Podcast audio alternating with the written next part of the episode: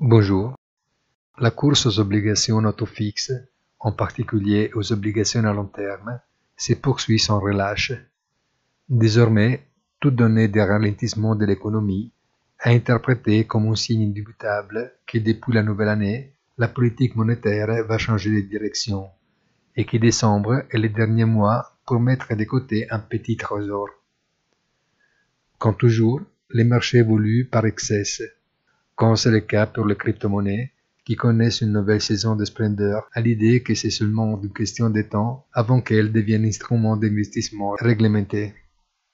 Et l'indice VX, qui mesure la volatilité des plus grands indices boursiers, l'S&P 500, fait partie du jeu et revient au plus bas de l'année. Bonne journée et rendez-vous sur notre site isitrevillonfinance.it.